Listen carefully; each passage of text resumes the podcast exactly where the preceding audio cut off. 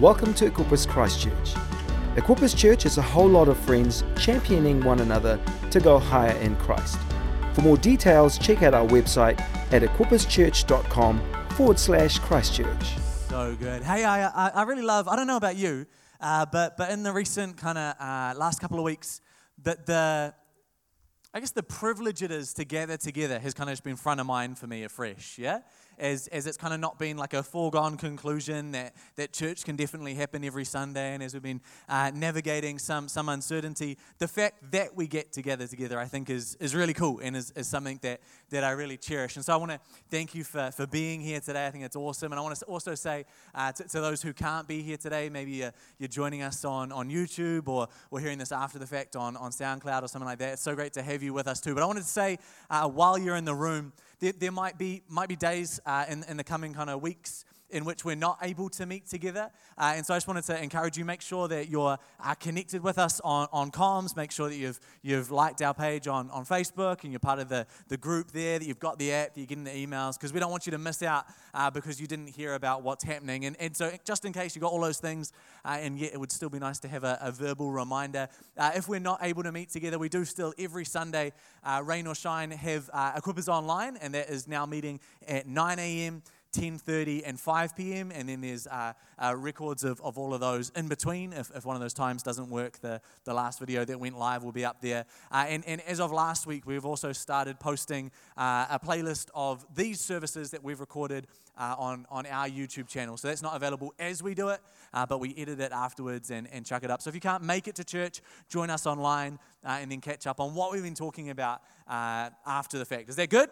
That's good, yeah, because the church, how we meet, might change a little bit, but we are still the church. We are still meeting. Uh, it might take a little bit more of a, a, you know, an intentional plug-in rather than just showing up into the room, or it might take a bit of both. But we're going to continue to be the church in this season, and we love that that you can do that. We love that that we can do that together, and we we're encouraged in the midst of that just about how important it is to be the church. Yeah. It's good. Hey, other thing, uh, who got one of these journals? A Go Big journal. Hopefully, you've all got one. If you haven't, uh, make sure you get one after uh, the, the service on your way out because we are going big in, in 2022. Uh, which, which you know, we'll talk more about that. Uh, it, it kind of is the, the, that's the series, right? So we're talking about that for a, for a little bit to come. Uh, but really, we're, we're going big in part because we've seen God move powerfully already. We've seen God move powerfully in, in 2021. We've seen God move powerfully in the last couple of months, even. And so we're really trying to position ourselves in such a way to say, God, we know that you're a big God. We know that you want to do amazing things. And so we want to create space to, to be ready for that. God, we know that you can do more than we can ask, think, or imagine. But that doesn't mean that we're not going to ask, think, or imagine. Yeah? That we want to create space for God, and we believe that as we create space for God, God's going to fill it. In the midst of, of uncertainty and things changing, the one thing that stays the same is God. And so we want to direct our attention uh, towards Him. Is that all right? That's good. All right, if you have your Bibles, uh, why don't you turn with me to kind of our, our banner scripture for this Go Big series? Uh, it's found in Isaiah chapter 54, and it, it says this Sing, O childless woman you who have never given birth. Break into loud and joyful song, O Jerusalem, you who have never been in labor. For the desolate woman now has more children than the woman who lives with her husband.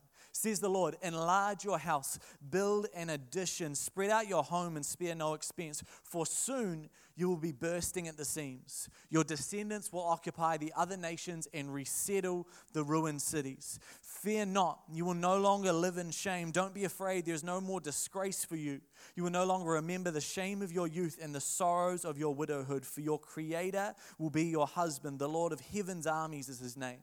He is your Redeemer, the Holy One of Israel, the God of all the earth. Why don't you bow your heads with me and, I, and let's pray. God, we thank you so much for these moments as we gather together. We thank you even for the, the privilege that it is, the, the, the incredible moment of being able to gather together. And God, as we're here in this room, as we're here in rooms even around this city, as, as we intentionally as a people focus in on what you're doing, God, I pray that you would speak directly to our hearts. That today wouldn't be my ideas or, or my words, but, but that your word would go out. And we know that your word does not return void. God, we pray whatever situation or circumstance might have joined us in the room today, however we might have come in, God, we pray that we would leave different having met with you, that ultimately, if nothing else, you would get bigger and everything else would get smaller in comparison. In Jesus' name, the church said, Amen. Amen. So today, I, I simply wanted to start this Go Big series but by asking a question. A question, you know, I should tell you the question, right? Like, what's the question? Well, the question is, how big is your God? In fact, maybe maybe turn to your neighbor and, and you can ask them that in like a in a nice way, not an aggressive way, but just a, hey, I'm wondering, how big, how big is your God? How big is God, right? In the in the words of Homer Simpson, is God so big that he could microwave a burrito so hot that he himself could not eat it, right? It's one of those big questions uh, in, in life. And, and, and you might be thinking, well, I don't know, like pretty big? Like big enough? I guess he's, you know, he's big. Like, who, who grew up singing those songs in kids' church? Like, our God is so big, so strong, and so mighty. There's. Oh, it's beautiful, right? It just it takes you right back. You're like, yeah, yeah. Right? And we, we sung these songs and we've got these truths, but, but what does that actually mean? And, and why is it important how we think about God? Why is it important if we understand God to be big or not? Well, I, I love how Isaiah chapter 54 starts. It says, To the barren, to the childless woman, sing. Which is interesting. It's more interesting when you realize kind of the moment in time in which this is written. Right? This is written to, to a nation of, of the people of Israel in a time in which expanding your family, having as many children as possible, was kind of the, the highest dream in society. The, the families wanted to have as many children as they could so that they could be bigger families, to have more influence in their society. And then the society wanted all of the families to be as big as they could be, to have a bigger nation, to have more of an influence on the global stage, right? People were how you had power. And so having as many people in your family as possible was the big dream of everyone in the society. And so, in the middle of that moment, to the woman in this society who isn't able to access that dream, the woman who isn't able to have children in this society, this, this woman who would be hopeless in this situation, the example is, is given of this woman to, to sing. Right? And, and not just to sing, but to sing loudly, to, to sing joyfully. Which it's, it's a bit of a strange instruction, isn't it? This woman who kind of put yourself in, in her shoes, she's not able to access the thing that everyone says will give you satisfaction, that everyone says will, will give you purpose, that everyone says will give you meaning. She's, she's being put forward as the, the archetype of, of hopelessness. The author is trying to say to you think of the most hopeless, the most kind of down in the dumps sort of person you can imagine. To that person, I say sing. I don't know about you, when, when I feel kind of a little bit, when I feel glum, when I feel down in the dumps, when I feel hopeless, the first thing that I want to do is not sing. Right? And if it is, it's not to sing joyfully. It's not to sing loudly and happily. I want to sing me some blues, right? Like I want to I want to put on some BB King and I want to just kind of wallow and, and imagine that, that, that that's me singing and that I feel that bad. Yeah, to kind of just, there's nothing quite like it. Yeah, when you're feeling sad, playing sad music, it just does something, right? Like we like to wallow and am I alone in that? Anyone else kind of, you know, it's a little bit sadistic, but it also feels kind of good. But I don't feel like singing joyfully in the midst of my hardship. I don't feel like singing joyfully when, when, when things aren't going well. And I want to say there's, there's a time for, for lament, there's a time for mourning, there's a time for, for bringing our worries and our hurts and our grievances to God. But God is also the same God who gives us beauty for ashes right? Who doesn't necessarily leave us in that moment of lament. Lamentations is a part of the Bible, but it is not the whole thing. We don't stay there, right? Jeremiah is the weeping prophet who says Babylon is going to come and take over the nation. Lamentations is Jeremiah saying, Man, this sucks. Babylon has come and taken over this nation. And then Deuteronomy, this passage that we read, is, is the people of Israel being called out of their out of their despondency, saying, Hey, you've been in exile. Babylon came and destroyed us, but there is still hope. To the barren woman, to the hopeless woman, sing and sing loudly and sing joyfully. See, God doesn't leave us stewing in our stuff forever. Sometimes He brings us these strange instructions, these counterintuitive commands, like to the barren, to the hopeless, sing loudly and joyfully. See, I, I think it could be tempting in 2022 for us to not go big. Do you know what I mean? For, for us to want to think, man, 2022 is a year to just, let's just play it safe. Let's just keep it nice and small and tidy and in control. Let's not get our hopes up. Let's not go for anything big. Let's just put our heads down and survive the year. And then if things get a bit more normal, maybe 2023 we can start to go big. Maybe 2023 we can start to dream, but, but we're just surviving in the season. But I believe that God would say to us, now is not the time just to survive. Now is not the time just to get through this moment, but God wants to do something in this moment. Right, I want to be clear. We're about being safe. Yeah, we're going to meet together as long as we can, but, but if it gets unsafe to meet together, the church is not just a gathering. We'll continue to be the church however we can and however we need to. We're going big, and, and big might be, you know, God willing, in the size of our gatherings, but if we need to keep it small and safe and, and do it in a different way, just because we can't go big in the number of people in the room does not mean that we go small in our hearts does not mean that we rein in what God is wanting to do in us. We might be locked down physically, but we can choose if we're locked down internally. We can choose what happens in our, in our hearts. See, I think it's understandable in the midst of everything that's going on to, to kind of say at the moment, like, uh, just, I feel a little bit anxious with red and Omicron and, and protests and, and everything else. But the very best thing that we can do in the middle of anxiety is to worship God. See, we're intentionally in this series, we're going against maybe the predominant mood of the moment to say we're going big. However, the year might look practically, we're going big in our expectations of God. We're going big in our faith in God. We're going big in our, our worship of God. What big might look like might change, but the heart expression stays the same. We're creating space for God to move. Right? And one of the ways that we can do this in the barrenness and uncertainty in all situations is we can choose to sing. We can choose to sing loudly and we can choose to sing joyfully. In fact, if you're taking notes, my first point is to remind ourselves of who God is. We need to sing because, first of all, we need, you and I, we need the perspective.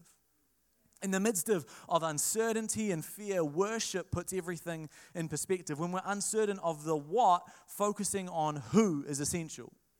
Yeah, we might not know what is going to happen this year. We might be flexible and, and changing plans as we go, but, but the what might change, but the who stays the same. Jesus is the same yesterday, today, and tomorrow. God is consistent. And so let's turn our attention to Him. If we don't fix our eyes on God, if we don't turn our attention towards Jesus, our attention will be taken by our circumstances, by our situations. And most often, what that means is by our fears and our problems. It's simply not enough to say, oh, just don't think about the worries. Don't, don't mull over on the, on the problems. Don't sing the blues because whatever we try and not do, our human brain cannot focus on a negative you try and avoid a fear, you'll end up circling around the fear. Let me put it this way, right? A bit quick thought experiment for you. Don't think about an elephant. Right? Some of you are like, I didn't think about an elephant. You might have just for a split second. The only way you didn't think about an elephant is if you were already thinking about nothing. In which case, I don't know if that's anything to brag about, right? Like, maybe just keep that to yourself. I'm never thinking about anything, Jono, so that was easy for me. Right? The human brain cannot focus on a negative. You can't actually entertain a negative. That's not how our brains work. An example of this is, is who's been watching the Winter Olympics at all? Anyone been, been up on the Winter Olympics? Some of you are like, no, that, that's dumb. Well, that's fine. That's up to you, right? But one of the things that I like in the Winter Olympics is the downhill skiing. Has anyone seen this? Downhill skiing, for those who haven't seen it, is basically it's just a controlled fall down a mountain that they decided to call a sport. Like, really, if it was happening to anyone else and if you didn't get a medal at the end, it would be called an accident or a disaster. It, the, the like fail compilation videos and downhill gold medal races are almost indistinguishable. It's just at the end of one, someone crashes and goes away in an ambulance, and at the end of the other, they get given a gold medal. Other people still crash, right? They just don't get the medals. But, but it's amazing in these downhill ski races, the, the number one thing that the downhill skiers are told to do is to not focus on the poles. The whole thing is kind of weaving in and out of these really tight poles as they go down the mountain to, to kind of get to the bottom in the record time. And the way that they do this is they don't focus on the poles.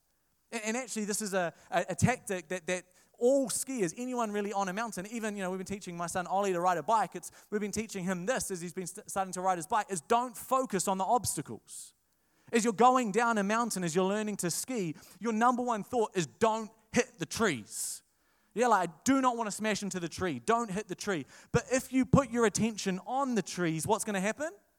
Number one thing, you're going to hit the trees. You're going to be like, don't focus, don't hit the trees, don't hit the trees, don't hit the trees. You're going to be looking at the trees and you're going to go where you're looking and you're going to hit the trees. And so they tell every skier, don't focus on the trees, don't focus on the obstacles. Instead, look for the path. Look for the way, look for the possibility, look for the opening. Don't follow on the things in your way, look for the opportunity to move through them. See, I believe in this, this current kind of moment in time, there are a lot of trees that can take our attention. There are a lot of obstacles. There are a lot of worries. There are a lot of fears. There are a lot of what ifs and how wills. And, and we can focus on them, but if we do, more likely than not, we're going to crash into them. And I'm not saying the other thing to do is not just to simply start at the top of the mountain, close your eyes, and hope for the best, yeah? That's not the tactic that we're taking in life. We're not ignoring that there are some very big questions going on at the moment and, and things that we need to navigate through, but they are aspects of our life. They are not the focus of our life. Yeah, we're not starting at the top of the mountain, closing our eyes and hoping for the best, but we're also not focusing on the trees and so inadvertently crashing into them. We're looking for the path. We're saying, God, where are you in this situation? See, this is what Isaiah is saying, and the, the author of Isaiah is saying. And when he says, Sing, O barren woman. See, what else can this woman do? She can focus on her situation or she can focus on her hope. She can focus on her God. It's the best thing to sing in a hopeless place, to sing in anxiety, to worship, to magnify God, not the trees. The very best thing that we can do in the midst of anxiety is to worship God because we need the perspective.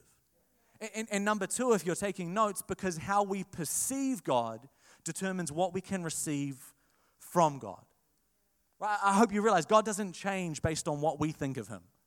Right? God doesn't mind if we're singing, My God is so big, so strong, and so mighty, or not. Right? He's not waiting for us to sing that, like, oh, uh, whew. Right? Like I was worried. Jono didn't tell me that I was big today. Jono didn't tell me that I was worthy of praise today, and I was just God's up there just having a bit of an identity crisis, and then we tell him, and he's like, okay, I'm good. Right? That's not how it works.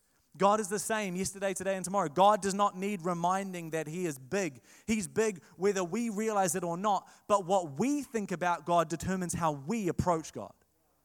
Right? It doesn't change God, but it does change us. And it's not just about our kind of intellectual thinking, it's about how we actually behave. Not just what we say we think about God, but what our actions really reveal that we think about God.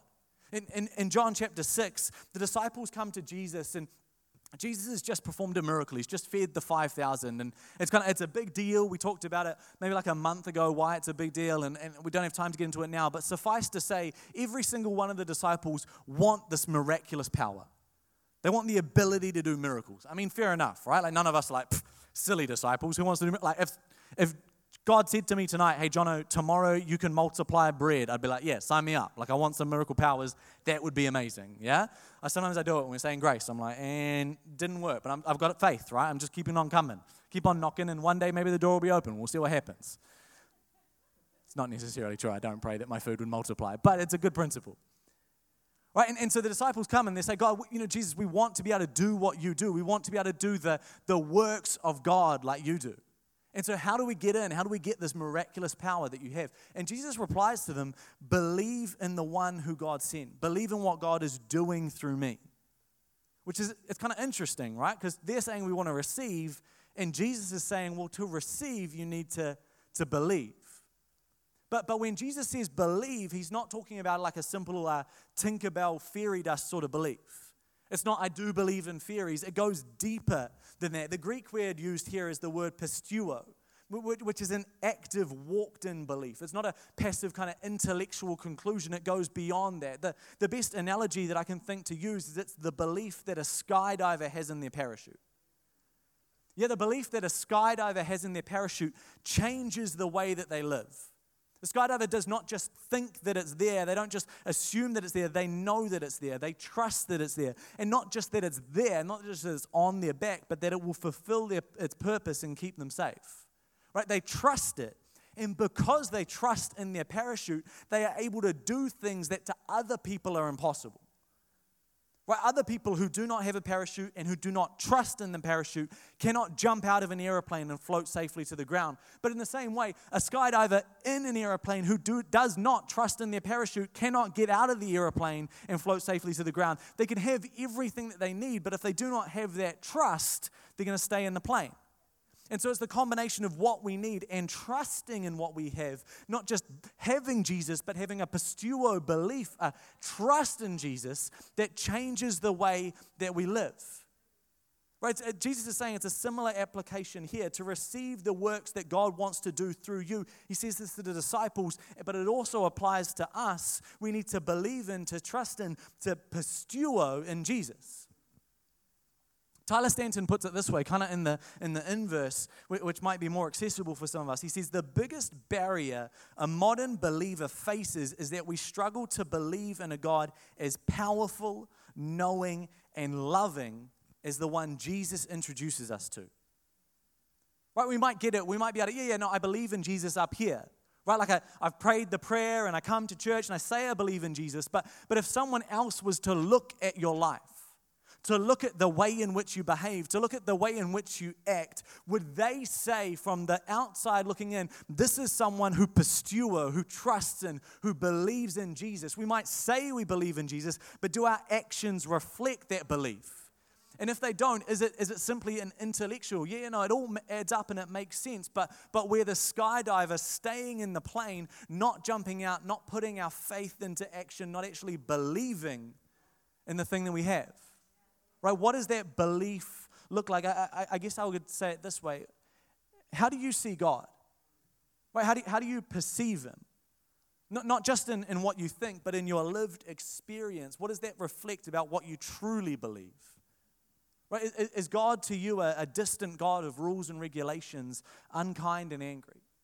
Is God to you maybe a genie to be kept on the shelf and, and taken out when we need something convenient and controlled? Or, or, or is God a loving Father and mighty Lord?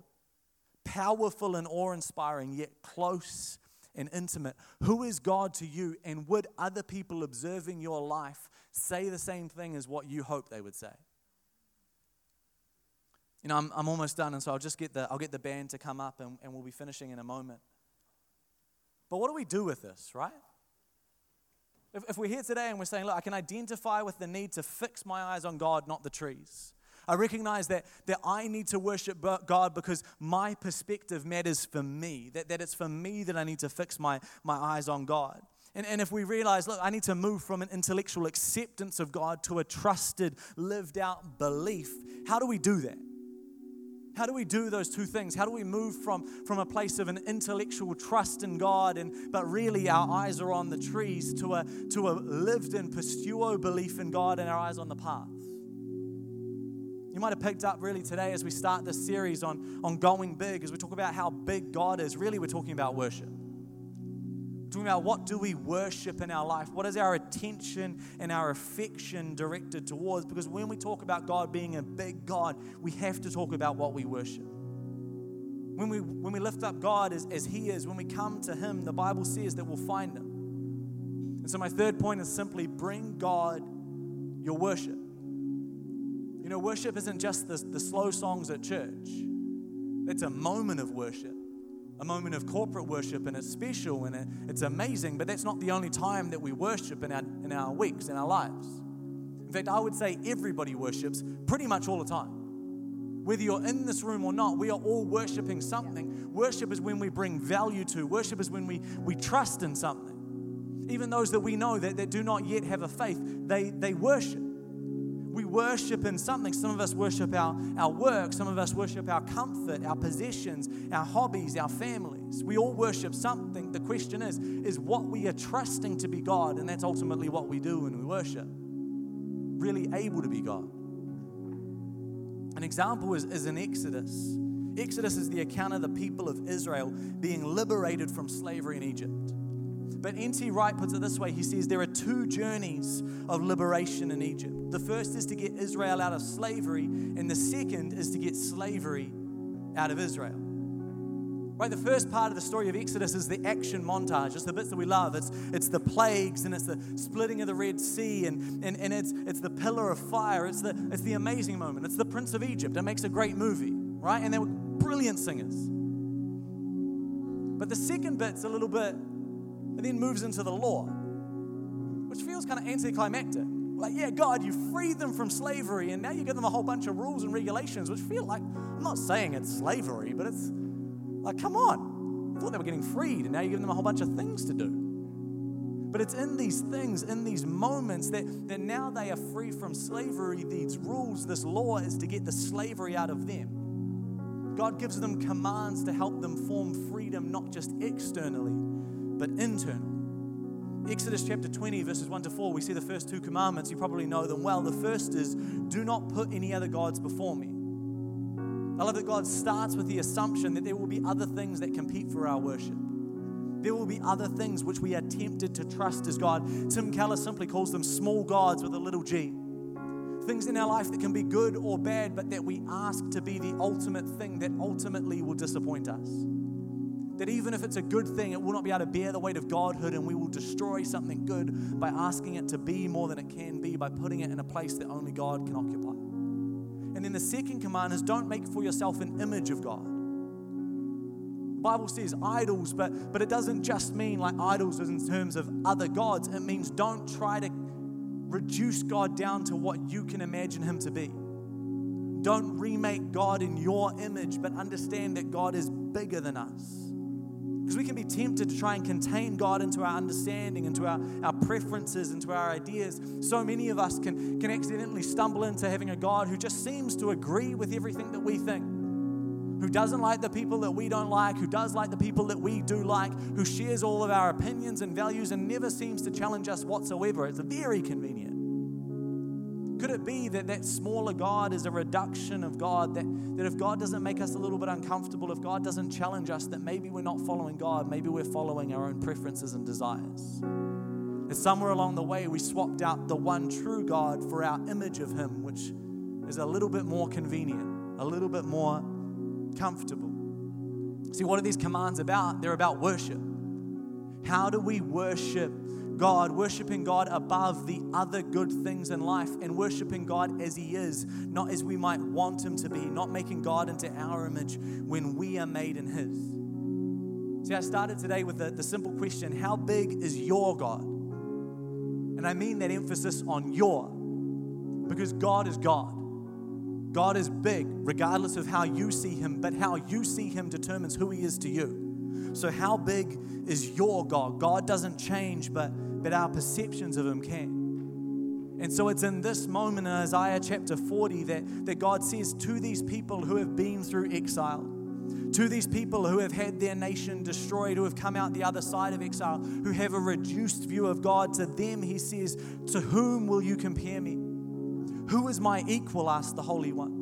Look up into the heavens. Who created all the stars? He brings them out like an army, one after another, calling each by its name because of his great power and incomparable strength. Not a single one is missing. See, this passage is written to a people who are disappointed and despondent.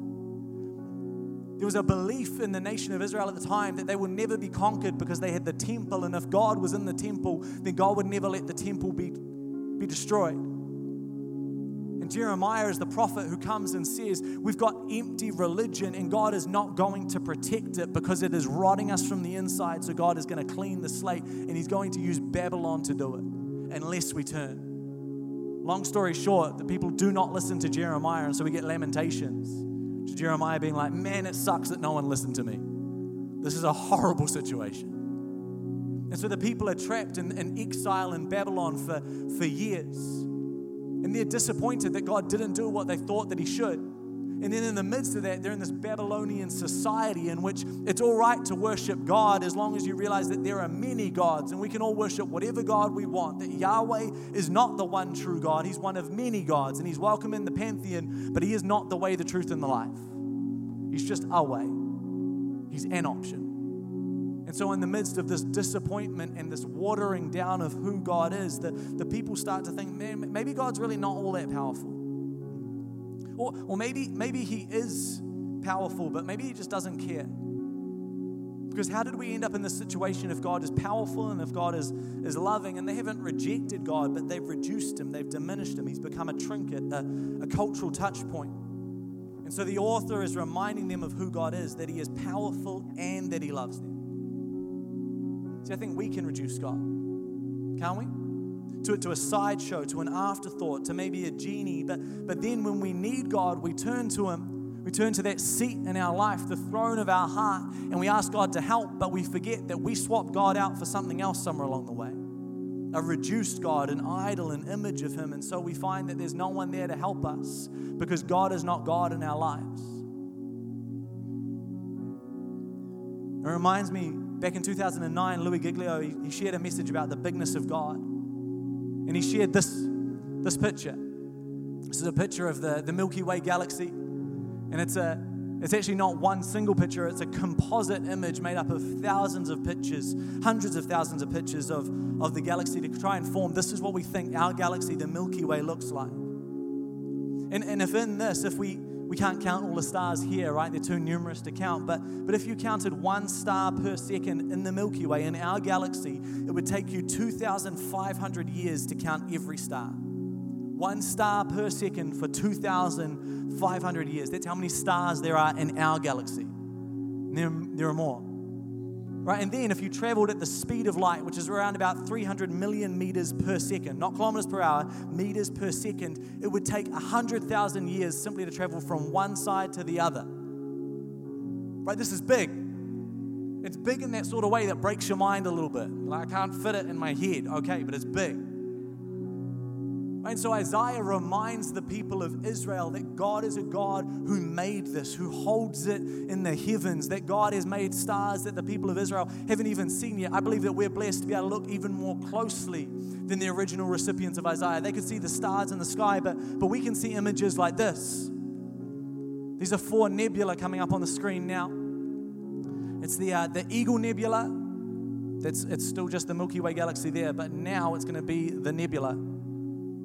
No, that's, that's so nebulous that it's gone black, right? Well, I'll tell you about them. Is the Eagle Nebula, the Omega Nebula, the Trifid Nebula, there we go, and the Lagoon Nebula. Right? These are simply four of 20,000 nebulae in the Milky Way galaxy. I don't know about you, but when I look at that, when I look at what God has made, there wasn't even visible to the eyes of the original recipients of the, the letters of Isaiah.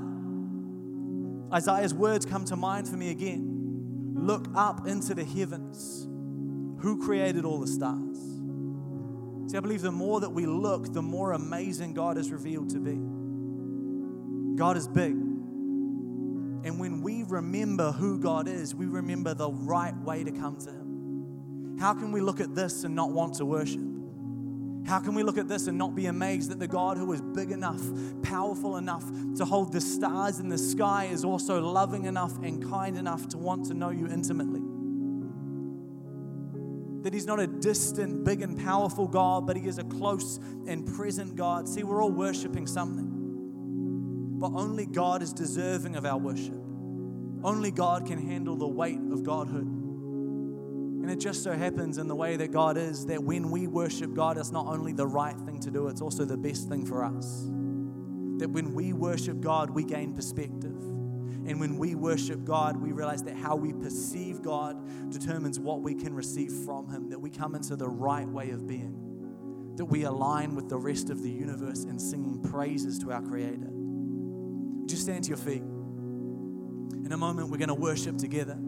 The band's going to lead us in a song, but I want to remind you that worship is not a moment. Worship is not simply this, this moment when we sing songs together on a Sunday. This is a beautiful moment as we join together in corporate worship. But this needs to be a moment that informs and, and sustains and empowers a lifestyle of worship.